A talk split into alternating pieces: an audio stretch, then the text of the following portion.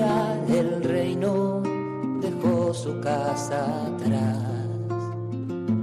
Sacerdote, la vida pone en juego, pastores para el pueblo, un guía a la verdad.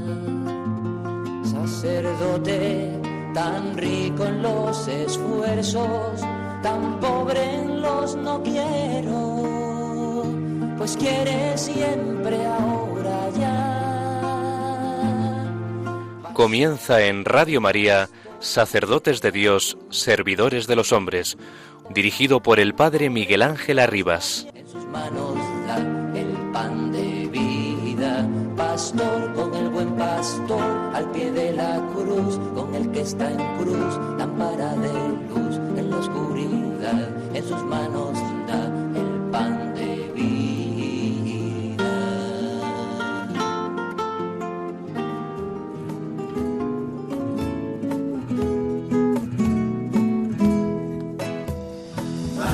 Vamos a preparar el camino del Señor. Vamos a construir la ciudad de nuestro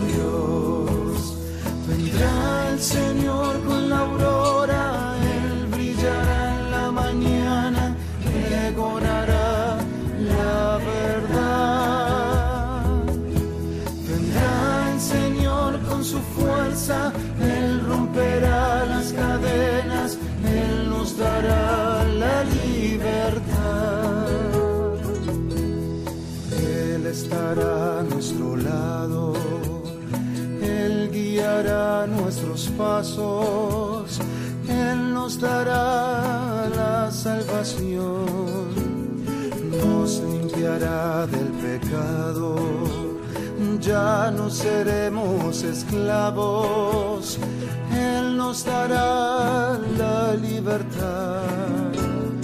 Vamos a preparar el camino del Señor, vamos a construir la ciudad de nuestro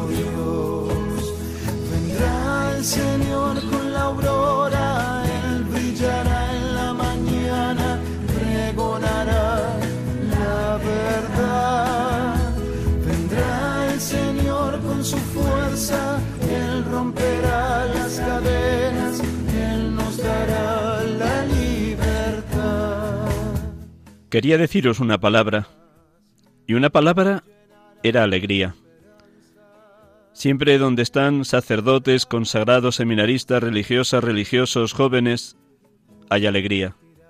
Siempre hay alegría. Es la alegría de la lozanía, es la alegría de seguir a Cristo, la alegría que nos da el Espíritu Santo, no la alegría del mundo. Hay alegría. Pero ¿dónde nace la alegría? Nace pero el sábado por la noche volveré a casa e iré a bailar con mis antiguos compañeros. ¿De esto nace la alegría? ¿De un seminarista, por ejemplo? No. No. ¿O sí? Algunos dirán la alegría nace de las cosas que se tienen, y entonces he aquí la búsqueda del último modelo de móvil, del último coche, del que llama más la atención. Pero yo os digo, en verdad, que a mí me hace mal cuando veo a un sacerdote o a una religiosa con el último auto. No se puede, no se puede. ¿Pensáis esto? Pero entonces, padre, debemos ir en bicicleta. Es buena la bicicleta. Monseñor Alfred va en bicicleta. Él va en bicicleta. Creo que el auto es necesario cuando hay mucho trabajo y para trasladarse. Pero usad uno, el más humilde. Y si te gusta el más bueno, Piensa en cuántos niños se mueren de hambre, solamente esto. La alegría no nace, no viene de las cosas que se tienen. Otros dicen que viene de la experiencia más extrema, para sentir la emoción de las sensaciones más fuertes. A la juventud le gusta caminar al borde del precipicio. Le gusta de verdad. Otros incluso del vestido más a la moda, de la diversión en los locales más en boga. Pero con esto no digo que las religiosas vayan a esos lugares, lo digo de los jóvenes en general. Otros incluso del éxito de las muchachas o de los muchachos, quizás pasando de una a otra o de uno a otro. Esta es la inseguridad del amor, que no es seguro. El amor aprueba. Y podríamos continuar. Pero también vosotros os halláis en contacto con esta realidad de jóvenes que no podéis ignorar. Sabemos que todo esto puede satisfacer algún deseo, querer alguna emoción, pero al final es una alegría que permanece en la superficialidad. No baja lo íntimo, no es una alegría íntima, es la euforia de un momento que no puede hacer a uno verdaderamente feliz. La alegría no es la euforia de un momento, es otra cosa. La verdadera alegría no viene de las cosas, del tener, no, no. Nace del encuentro, de la relación con los demás, nace de sentirse aceptado, comprendido, amado y aceptar, comprender y amar a los demás. Y esto no por interés de un momento, sino porque el otro, la otra, es una persona, es un hijo de Dios. La alegría nace de la gratuidad de un encuentro. Es escuchar, tú eres importante para mí, no necesariamente con palabras. Esto es hermoso. Y es precisamente esto lo que Dios nos hace comprender. Al llamarnos Dios nos dice, tú eres importante para mí, te quiero, cuento contigo. A cada uno de nosotros nos dice esto. De ahí nace la alegría, la alegría del momento en el que Jesús me ha mirado. Comprender y sentir esto es el secreto de nuestra alegría, sentirse amado por Dios, sentir que para Él no somos números, sino personas, y sentir que Él es quien nos llama. Convertirse en sacerdote religioso o religioso no es ante todo una lección nuestra. No me fío del seminarista o de la novicia que dice he elegido este camino. No me gusta esto. No está bien. Más bien es la respuesta a una llamada, y a una llamada de amor. Siento algo dentro que me inquieta y yo respondo sí. En la oración el Señor nos hace sentir este amor, pero también a través de numerosos signos que podemos leer en nuestra vida, a través de personas que pone Él en nuestro camino y la alegría del encuentro con Él y de la llamada lleva a no cerrarse, sino a abrirse, lleva al servicio en la Iglesia.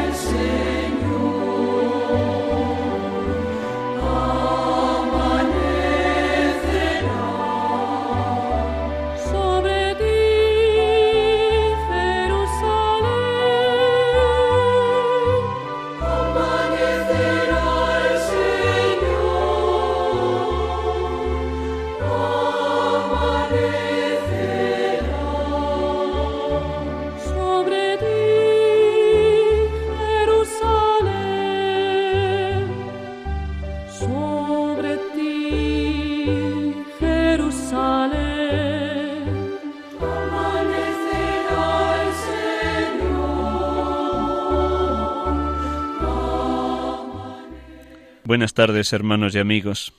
Dios les bendiga en este tercer domingo del tiempo de Adviento. Domingo Gaudete, Domingo de la Alegría. Estamos con ustedes en Radio María, en este programa habitual de cada tarde de domingo de 6 a 7, sacerdotes de Dios, servidores de los hombres. Hemos iniciado el programa con unas palabras del discurso que tuvo el Papa con los seminaristas, novicios y novicias hace seis años, el sábado 6 de julio del año 2013, año de la fe. En aquella tarde, en el aula Pablo VI, reunido con más de ocho mil seminaristas, novicios y novicias de todo el mundo, les habló esencialmente de la alegría. La alegría como fruto del Espíritu Santo, la alegría de saberse totalmente amado de Dios, elegido, llamado, y quienes son seminaristas y novicios novicias camino de la consagración definitiva a Dios. La alegría que tiene que ser uno de los signos inequívocos de una persona enamorada de Cristo, de alguien que se ha consagrado totalmente a Él, que le ha dicho un sí rotundo y definitivo para toda la vida. la alegría de darse a los demás, como el propio Jesús promete y cumple. Hay más alegría en dar que en recibir. Sean todos bienvenidos al programa y como cada tarde de domingo comenzamos orando, orando con la palabra de Dios. En este domingo me ha parecido bueno elegir como lectura para orar con ella la primera lectura de este tercer domingo del tiempo de Adviento en el ciclo A, un texto bellísimo del profeta Isaías, Isaías 35, que muchos habrán escuchado en la Eucaristía en la que hayan participado esta mañana o ayer sábado por la tarde, o que hayan meditado en casa, o que hayan escuchado en sus casas quienes están en la cama enfermos o enfermas. A todos bienvenidos. De nuevo la palabra viene a nuestro encuentro, llama a nuestra puerta y quiere que le abramos de par en par para acogerla en lo más profundo de nuestro ser, para decir también como la Virgen María, He aquí la esclava del Señor, hágase, hágase en mí según tu palabra. Pues desde ese deseo que todos tenemos tan bello, tan bello, tan bello de, de ser del Señor, vamos a comenzar orando y vamos a hacer un instante de silencio para que este poema mesiánico que tuvo pleno cumplimiento en la persona de Jesús, que ha tenido pleno cumplimiento en la historia de la Iglesia, en los santos que han acogido la palabra, esta misma palabra, se haga también realizar en cada uno de nosotros. Un instante en silencio, en clave orante, invocando el Espíritu Santo interiormente, para que la palabra se haga vida en lo más íntimo de nuestra persona.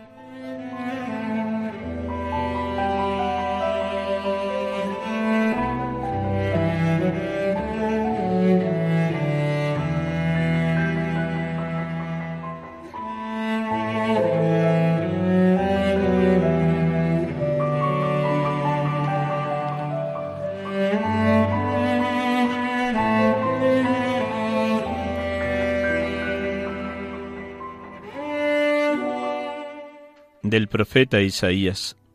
El desierto y el yermo se regocijarán, se alegrará la estepa y florecerá, germinará y florecerá como flor de narciso, festejará con gozo y cantos de júbilo. Le ha sido dada la gloria del Líbano y el esplendor del Carmelo y del Sarón. Contemplarán la gloria del Señor, la majestad de nuestro Dios.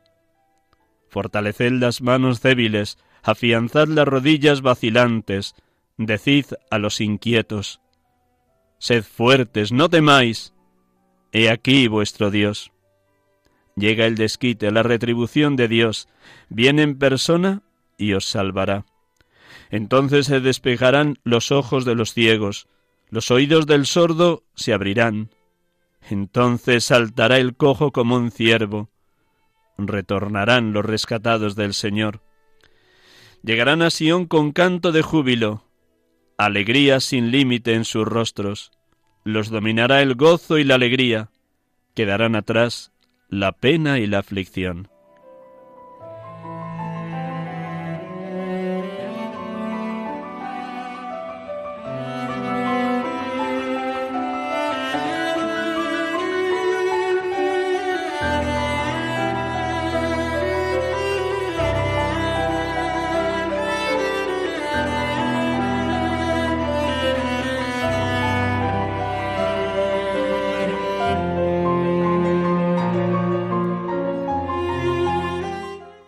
Y alabado seas, Padre, por este tiempo de adviento, donde contemplas cómo tu pueblo peregrino, la Iglesia, espera con júbilo la fiesta del nacimiento de tu Hijo, y se prepara para este acontecimiento iluminada por tu palabra y conducida por el Consolador Divino, para celebrar esta próxima solemnidad del nacimiento de tu Hijo con alegría desbordante.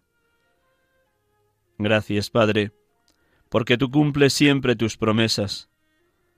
Como lo que anunciaste en el Antiguo Testamento por medio de los profetas tuvo pleno cumplimiento en la persona de tu Hijo, y como esas mismas promesas se han hecho realidad y vida, vida plena y santa, en todos los santos de la historia. Gracias, Padre, porque en tu Hijo el desierto y el yermo se convirtieron en fecundo vergel, él abajó las colinas de los montes de los soberbios, Él levantó los valles de los tristes y afligidos, Él enderezó el camino extraviado de los ciegos, Él igualó lo escabroso de los corazones retorcidos, Él sigue siendo nuestro Salvador. Gracias, Padre. Bendito y alabado seas Jesucristo, unigénito del Padre, porque en ti se cumplieron los anuncios mesiánicos de los profetas. Tú pudiste decir con toda verdad en la sinagoga de tu pueblo Nazaret después de leer un texto del profeta Isaías. Hoy se cumple esta escritura que acabáis de oír. Sí, hoy en ti se hace patente este poema mesiánico que ha sido proclamado como primera lectura en las Eucaristías de toda la tierra, de toda la Iglesia, en este tercer domingo de Adviento. Fortaleced las manos débiles, afianzad las rodillas vacilantes, decid a los inquietos, sed fuertes, no temáis. He aquí vuestro Dios. Llega el desquite, la retribución de Dios. Viene en persona y os salvará. Sí, creemos y profesamos, Señor Jesús, tú eres nuestro Salvador, verdadero Dios y verdadero hombre, Señor y siervo, sacerdote y víctima viniste en la plenitud de los tiempos, y vienes cada día a nosotros en la presencia eucarística, y vendrás al final de los tiempos con gloria y majestad como Rey de Reyes y Señor de Señores. Gracias, Señor Jesús. Gracias, porque sigues viniendo a nuestras vidas y llamando a nuestra puerta. Gracias porque eres la plenitud de los tiempos, y vienes cada día a nosotros llenándonos de luz y de resplandor. Gracias porque despegaste los ojos de los ciegos, abriste los oídos de los sordos, hiciste saltar al cojo como si fuera un ciervo. Gracias. Contigo y en ti, hoy, Adviento 2019, la Iglesia canta con júbilo. Nos regalas, por tu Espíritu, alegría sin límites en el alma y en el rostro, Gracias, gracias. Bendito seas, Espíritu Santo, porque derramas gracia tras gracia en cuantos te invocan y siguen a Jesucristo como verdaderos discípulos. Bendito seas, oh Paráclito, porque borras la pena y la aflicción. En quien se convierte de corazón, se abre a tu acción transformadora, acoge la palabra en lo más íntimo de su corazón, vive en obediencia a la voluntad del Padre, y se deja invadir por tu infinito amor. En esto abundan la alegría y la paz, la esperanza y el gozo. Gracias Espíritu Santo. Adorada y Santa Trinidad. Gracias por morar en todos los bautizados que se abren de par en par a vuestra presencia Gracias, Santa Trinidad, porque preparáis lo más íntimo de nuestro interior para que esta Navidad que se aproxima, nuestra alma sea una bellísima cuna donde la Madre del Cielo, la Virgen María, nos puede decir a todos en la noche de Nochebuena, ahí te entrego a mi Hijo, cuídalo, es el Salvador, llévalo a otros. Oh Dios amor, oh Dios Santa Trinidad, oh Dios perfectísima comunión de las tres personas. Tomadnos posesión por completo, para que morando en lo más profundo, seamos luego cada uno de los bautizados, instrumentos de paz y de justicia en esta tierra, para que nadie se sienta solo ni abandonado, para que todos los que buscan posada, como José, María y el niño, la puedan encontrar no sólo la posada de nuestra morada interior y de nuestra acogida humana y cristiana, sino también hogares abiertos y casas abiertas donde nadie se sienta solo. Alabado, bendito y glorificado seas, oh Padre, oh Hijo, oh Espíritu Santo, oh Dios amor, oh Dios perfectísima comunión de los tres.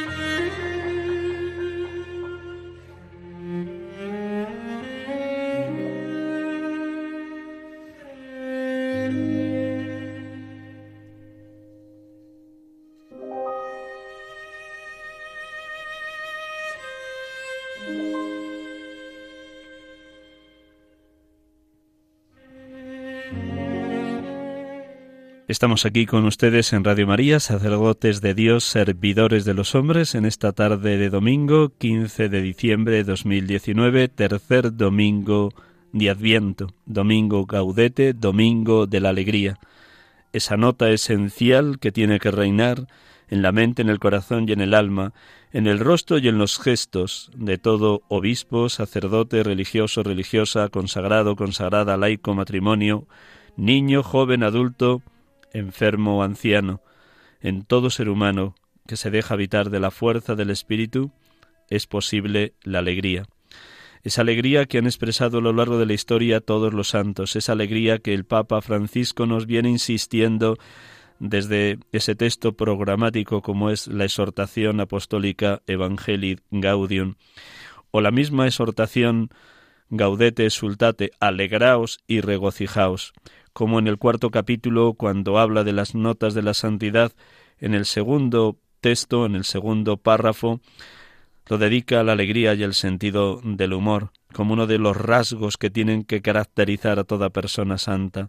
La alegría y el humor, como tantos santos nos lo han dejado de una manera imborrable en su biografía y en sus escritos. Decía el Papa en el número 122 de Gaudete Sultate, lo dicho hasta ahora no implica un espíritu apocado, tristón, agriado, melancólico o de bajo perfil, sin energía.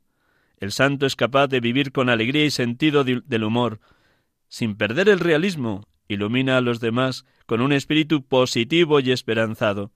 Ser cristianos es el gozo en el Espíritu Santo, porque al amor de caridad le sigue necesariamente el gozo, pues todo amante se goza de la unión con el amado.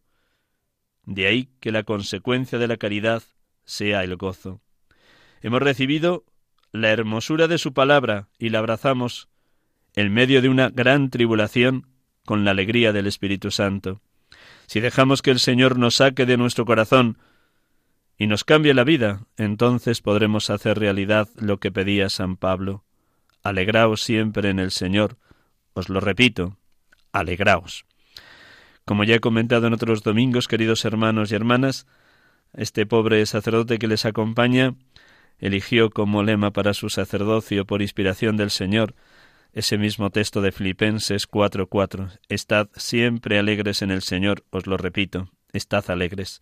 Como nos ha dicho el Papa haciendo eco de ese otro texto de Hechos 20:35, hay más alegría en dar que en recibir.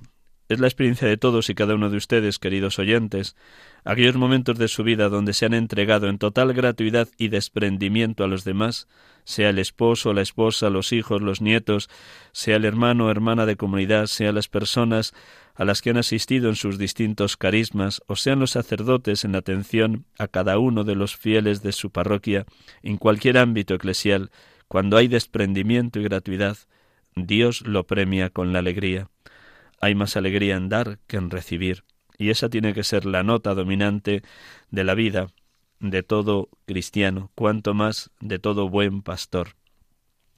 Por eso hay un libro precioso del último retiro que impartió el cardenal Bantuan, aquel obispo vietnamita que estuvo trece años en la cárcel, nueve de ellos en una celda de total aislamiento. Unos meses antes de morir impartió un retiro a sacerdotes que se recogió en un libro titulado El gozo de la esperanza.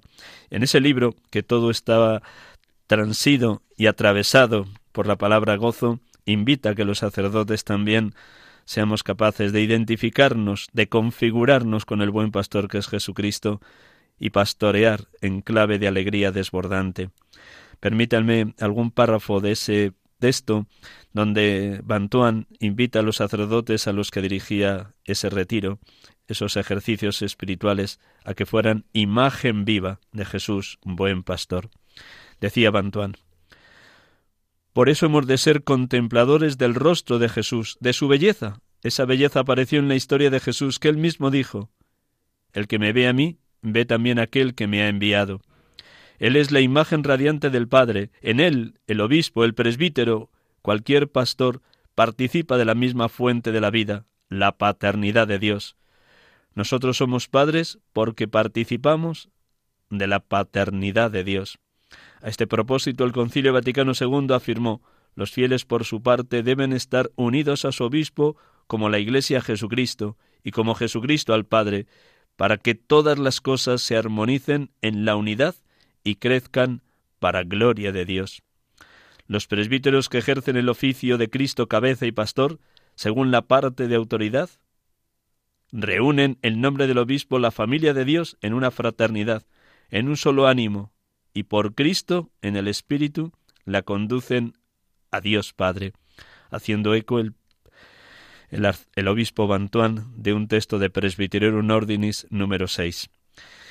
Y como siempre, cada uno de los textos que él ofrecía para los retiros o las meditaciones de los ejercicios espirituales siempre iban acompañados junto a la verdad de fe y junto a la certeza teológica algún hecho de vida que corroborara todo lo que o bien la palabra de Dios o bien los textos del magisterio nos han dejado como herencia para la identidad de todo sacerdote. Y por eso él decía este ejemplo, este hecho de vida. A este propósito quiero recordar un pequeño episodio que me contaron. Un día dos sacerdotes jóvenes franceses pasaban por la plaza de San Pedro para ir a una audiencia privada con el Santo Padre. Un mendigo los detiene y les pregunta ¿Dónde vais? Ellos le responden a ver el Santo Padre. Él añade ¿Puedo enviarle un mensaje al Papa? Decidle que aquí hay un sacerdote renegado, yo. Los dos jóvenes sacerdotes, al llegar ante el Papa, se lo contaron. El Papa, en vez de demostrar tristeza o descontento por ello, les dijo a los dos sacerdotes que fueron a buscar al mendigo y que se lo trajeran. Ellos lo buscaron, pero había desaparecido, se había ido, y está claro que buscar un mendigo en la ciudad de Roma no es fácil. Lo buscaron durante muchos días y al final lo encontraron. Le preguntaron a la Guardia Suiza para subir a ver al Papa. Naturalmente, sin una tarjeta de autorización, los guardias les pusieron problemas, hasta que una llamada telefónica del secretario del Santo Padre autorizó la visita. Aquel mendigo, todo sucio y harapiento, fue a ver al Santo Padre tal y como estaba. En cuanto lo vio el Papa y oyó de los dos jóvenes franceses que era sacerdote, se arrodilló y le dijo Padre, tú tienes facultades para hacerlo, quiero confesarme. Los dos jóvenes sacerdotes, desconcertados, salieron de la sala. Solo Dios sabe el diálogo que tuvo lugar entre el Papa y aquel sacerdote mendigo. Así actúa un padre. Nosotros decimos que el Papa es grande porque ha viajado mucho, más que si hubiera ido a la luna, pero es grande sobre todo por su amor de Padre, que hizo que aquel renegado volviese a descubrir su identidad, recordándole el sello de la ordenación que todavía llevaba dentro. Así pues, es un verdadero Padre, transparencia del único Padre celestial, revelado como el buen pastor. Jesús. Anécdota, pequeña historia, llena de verdad, que posiblemente la escuchó Bantuán unos años antes de morir San Juan Pablo II, pero es convencido que le hubiera sucedido igual si este hecho de vida hubiera acontecido en el pontificado de Benedicto XVI o del actual Papa Francisco. Ellos también, en nombre de Cristo, actúan como verdaderos pastores del pueblo de Dios. Un instante para escuchar también esta canción.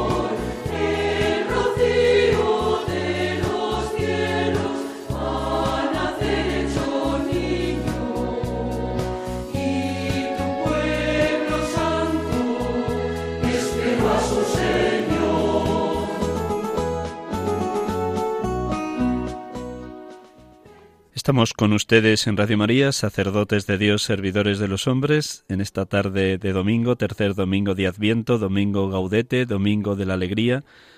La alegría como uno de los signos inequívocos de todo bautizado, cuanto más en la vida de un sacerdote.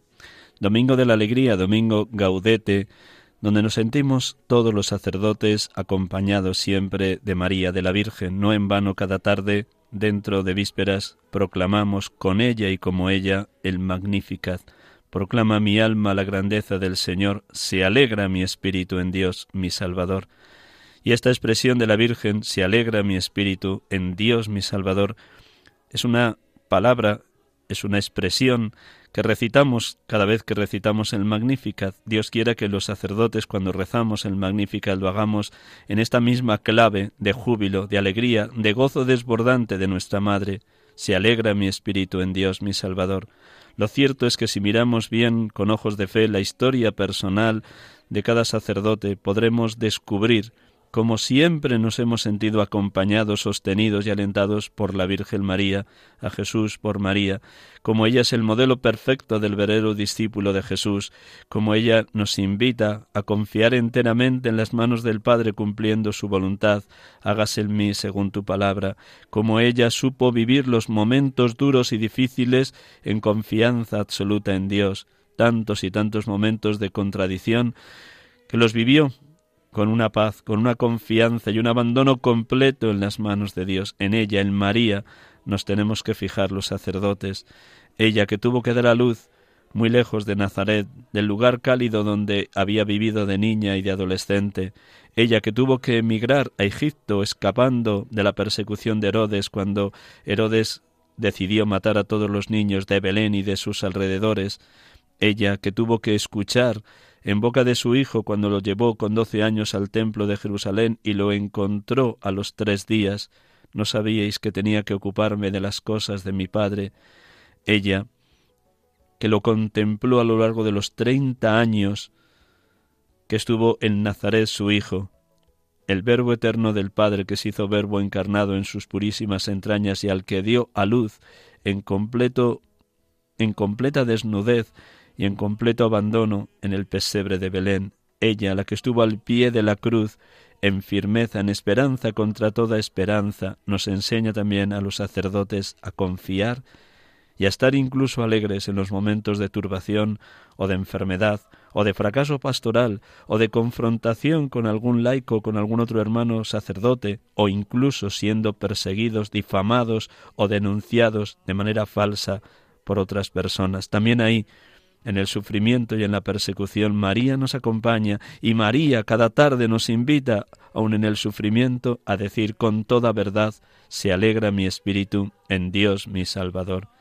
De nuevo traigo una pequeña historia de Bantuán en ese libro que vengo diciendo, El gozo de la esperanza, donde él, cuando presenta la figura de la Madre de la Virgen María como la que le ha llevado a Jesús, el propio arzobispo Bantuán va narrando cómo en los momentos claves de su vida, en los momentos más decisivos, siempre han coincidido con una fiesta de la Virgen o con un acontecimiento relacionado con la vida de nuestra Madre, de la Virgen María.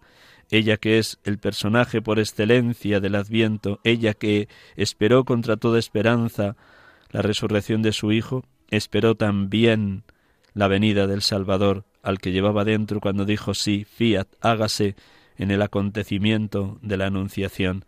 Pues bien, escuchemos este pequeño relato de nuevo de Bantuán, donde se nos invita a vivir en confianza en Dios y con alegría desbordante, incluso en las dificultades.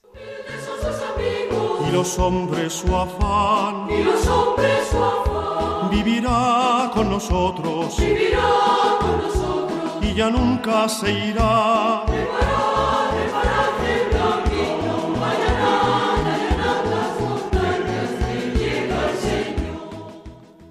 En mi país está el Santuario Nacional de la Banca, donde se apareció la Virgen hace más de 200 años, un hecho reconocido por la Santa Sede. En mi vida de sacerdote estoy vinculado a Nuestra Señora de Lourdes. Cuando llegué a Europa para estudiar varios años en Roma, siempre acudía a rezar a Lourdes. Recuerdo que cuando me arrodillé en la gruta me apareció oír la voz de María que le decía a Bernadette, No te prometo alegrías o consuelos, sino pruebas y tribulaciones. Yo hice lo que pude para convencerme de que aquellas palabras eran para Bernadette y no para mí.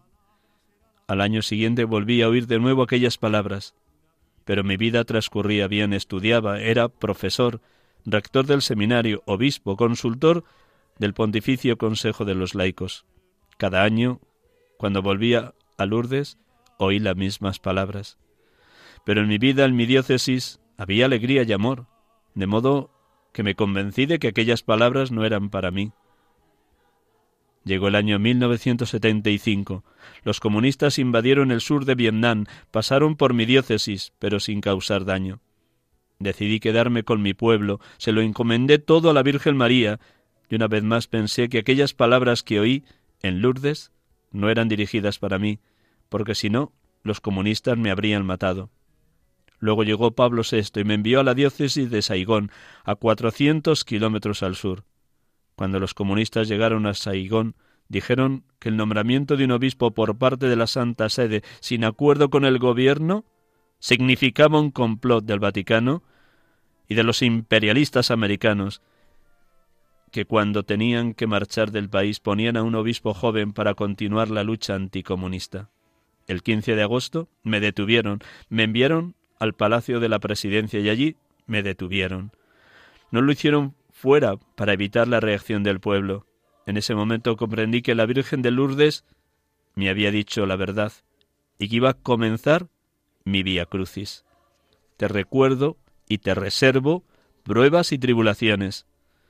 Esto lo viví durante trece años en la cárcel y después me expulsaron, me exiliaron. Las palabras de la Virgen sí que van dirigidas a mí. Cada cambio en mi vida estuvo acompañado de pruebas. A los pocos meses de ser ordenado sacerdote, siendo vicario parroquial, contraje una tuberculosis aguda que puso mi vida en peligro. Me curé el 8 de diciembre de 1953 y pude comenzar el año mariano. Cuando me nombraron cardenal, me descubrieron un tumor, pero la Virgen me ayuda, y si me preguntáis cuál es mi oración mariana preferida, respondo el acordaos, que mi madre me enseñó siendo niño y que rezo desde entonces. Cuando tuve que predicar al Santo Padre y a muchos cardenales, me preguntaron si tenía miedo de hablar delante del Papa y de tantas personalidades de la curia. Respondí sinceramente que no tenía miedo. Aunque soy muy tímido, y antes de afrontar cualquier cosa, incluso antes de celebrar la misa, recito un acordaos, y enseguida estoy dispuesto a hacer lo que debo. También recito el acordaos antes del ofertorio y después de la comunión, para darle gracias a la Virgen María. ¿Por qué nos pide Jesús que amemos a la Virgen? ¿Por qué nos ha dejado a su madre como madre nuestra? Porque Jesús sintió que debía vivir de la voluntad del Padre, el cual, cuando lo envió al mundo, quiso que, que estuviera en el regazo, en el corazón de una madre. Un libro de la Iglesia Ortodoxa la filocalía, explica que para amar a Jesús y tener la fuerza de resistir a las muchas tentaciones del mundo, hay que invocar siempre a María. Invocar siempre el nombre de Jesús y de María, siempre, siempre, siempre, incluso cuando nos despertamos por la noche. También es un don y es una gracia en nuestra vida la palabra de Santa Teresa del Niño Jesús, la cual dijo que hubiera deseado ser sacerdote para poder predicar a María. Nosotros podemos realizar este deseo de Santa Teresa del Niño Jesús. María es amor. Dios hizo una imagen en el mundo para que recibiera Jesús, y esa imagen de la Santísima Trinidad es la Virgen María.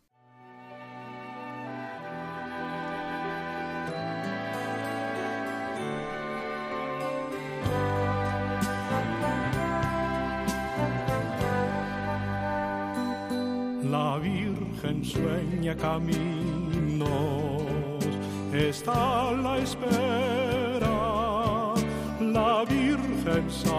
Sabe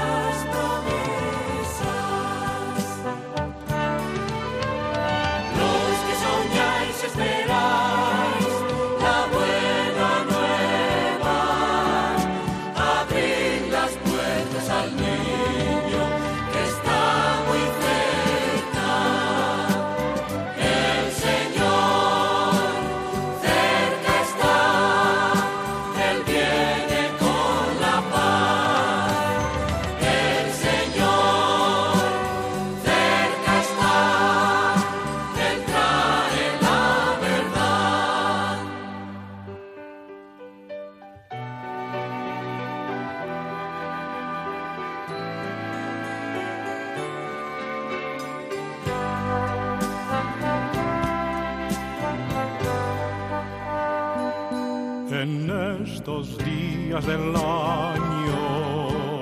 El pueblo espera que venga pronto el Mesías a nuestra tierra.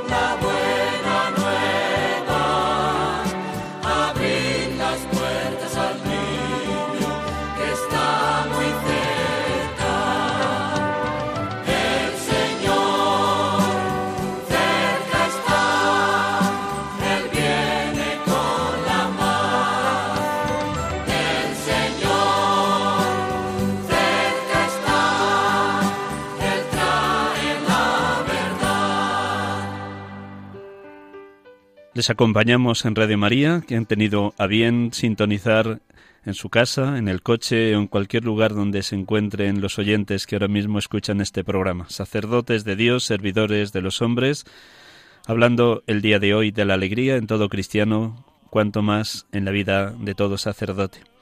Iniciábamos el programa trayendo unas palabras del Papa Francisco en el encuentro que tuvo con seminaristas, novicios y novicias en el año 2013, el día 6 de julio, con motivo del Año de la Fe.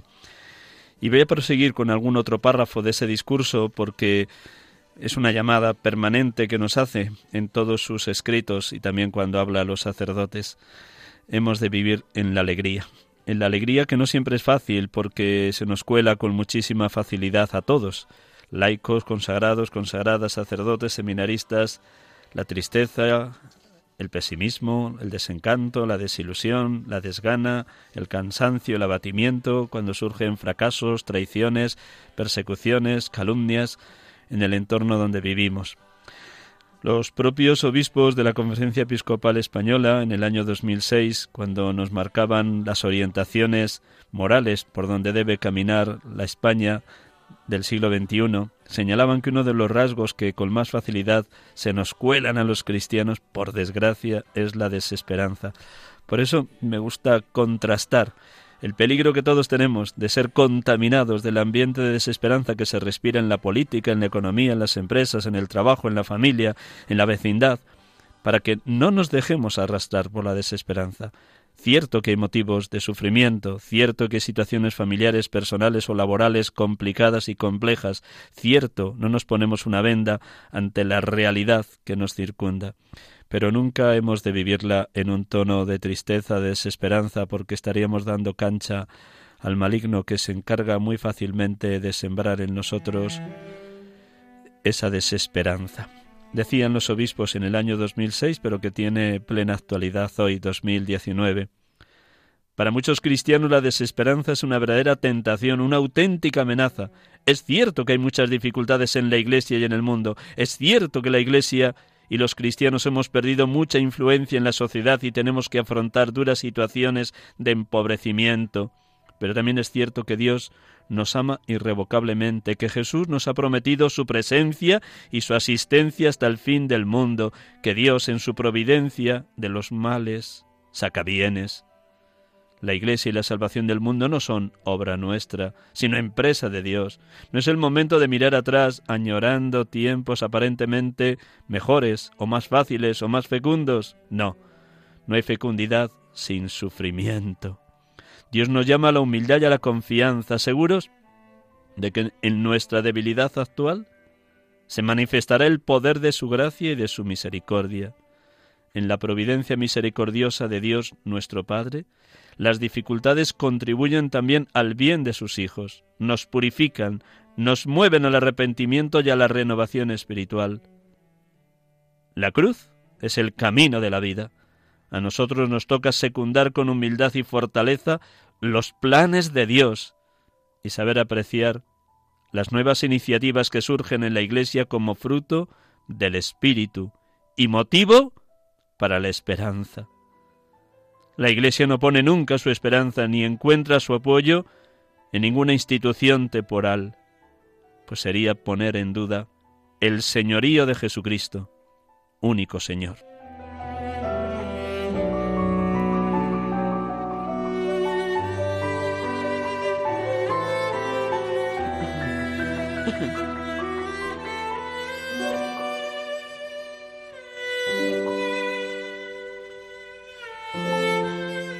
En aquel julio del 2013 decía el Papa Francisco a seminaristas, novicios y novicias reunidos en el aula Pablo VI que la alegría fuera la nota dominante de su camino de formación hacia la definitiva consagración a Dios.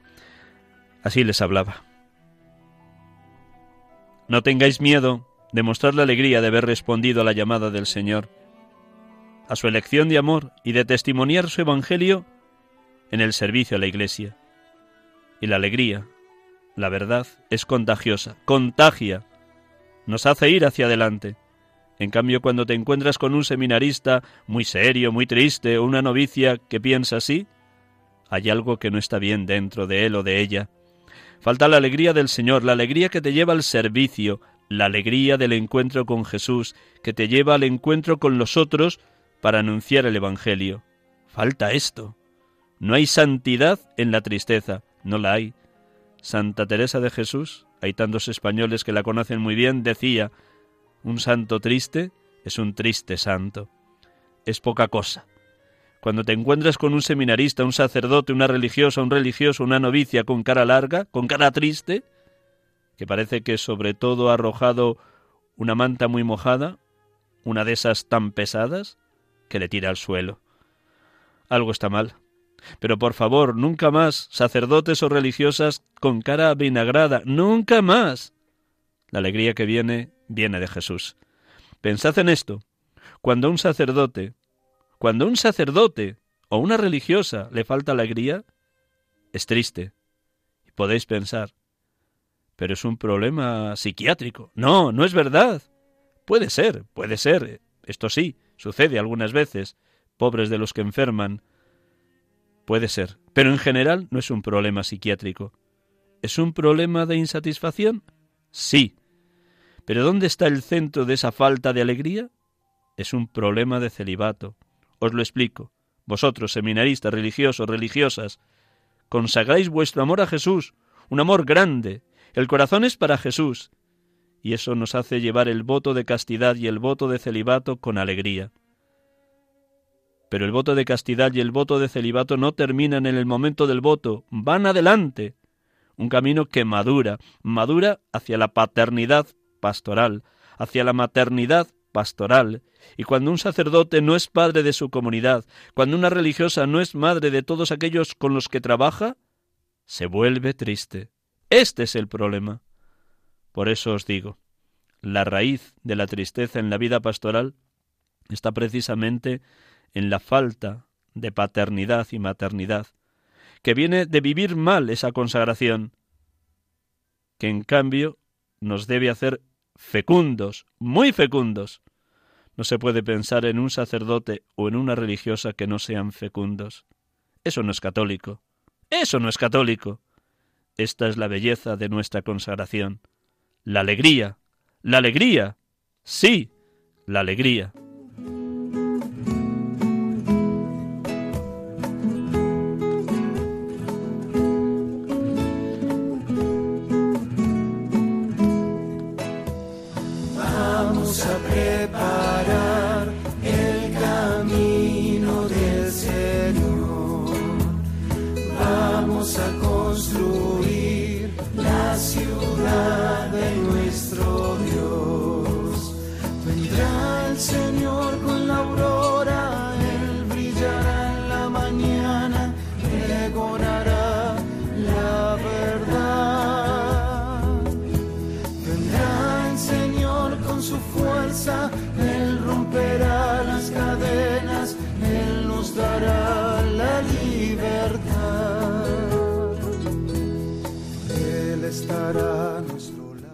Vamos a concluir el programa con un testimonio de Madre Teresa de Calcuta, Santa Teresa de Calcuta, que hablaba con tanta familiaridad de la alegría porque lo llevaba dentro, le brotaba de un corazón ardiente, de un corazón lleno del amor de Cristo, a pesar de que tantos años de su vida no sentía nada, como un vacío interior le inundaba, pero no dejaba de sonreír porque veía la mano de Dios, la obra de Dios, en sus hermanas misioneras de la caridad y en tantos y tantos pobres recogidos en las calles y atendidos en los momentos últimos de su vida, en aquellos moribundos que morían con la dignidad y la belleza de haber sido amados, al menos en el último tramo de su vida.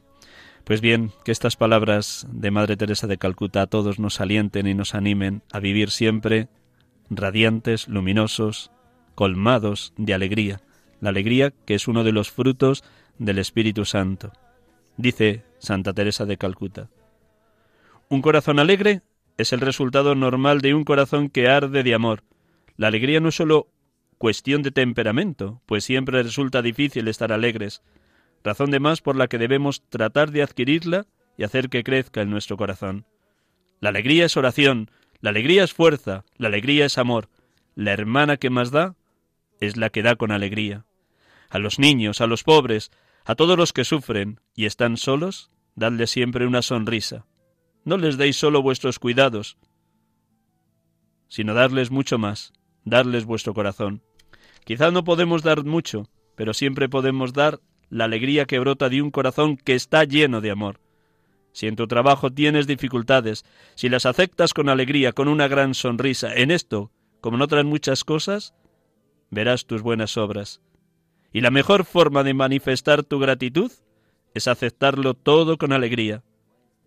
Si eres alegre, tu alegría brilla en tus ojos, en tu rostro, en tu conversación, en tu satisfacción. No podrás ocultarla, porque la alegría se desborda, la alegría es contagiosa. Trata, por tanto, de desbordar de gozo donde quiera que vayas.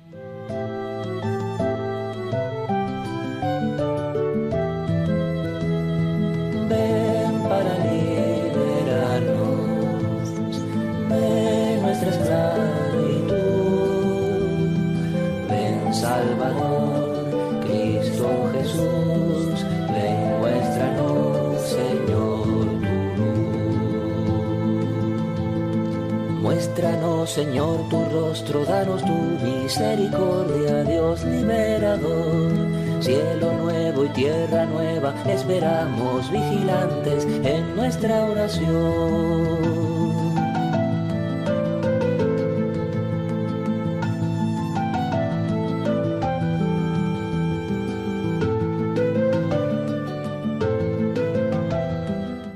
Hermanos y amigos, les hemos acompañado en esta tarde de domingo en este programa, sacerdotes de Dios, servidores de los hombres. Muy buenas tardes, feliz domingo, feliz tercera semana del tiempo de Adviento y hasta el próximo domingo, si Dios quiere. Dios les bendiga, les acompañe y recen por este pobre sacerdote. Gracias por su presencia.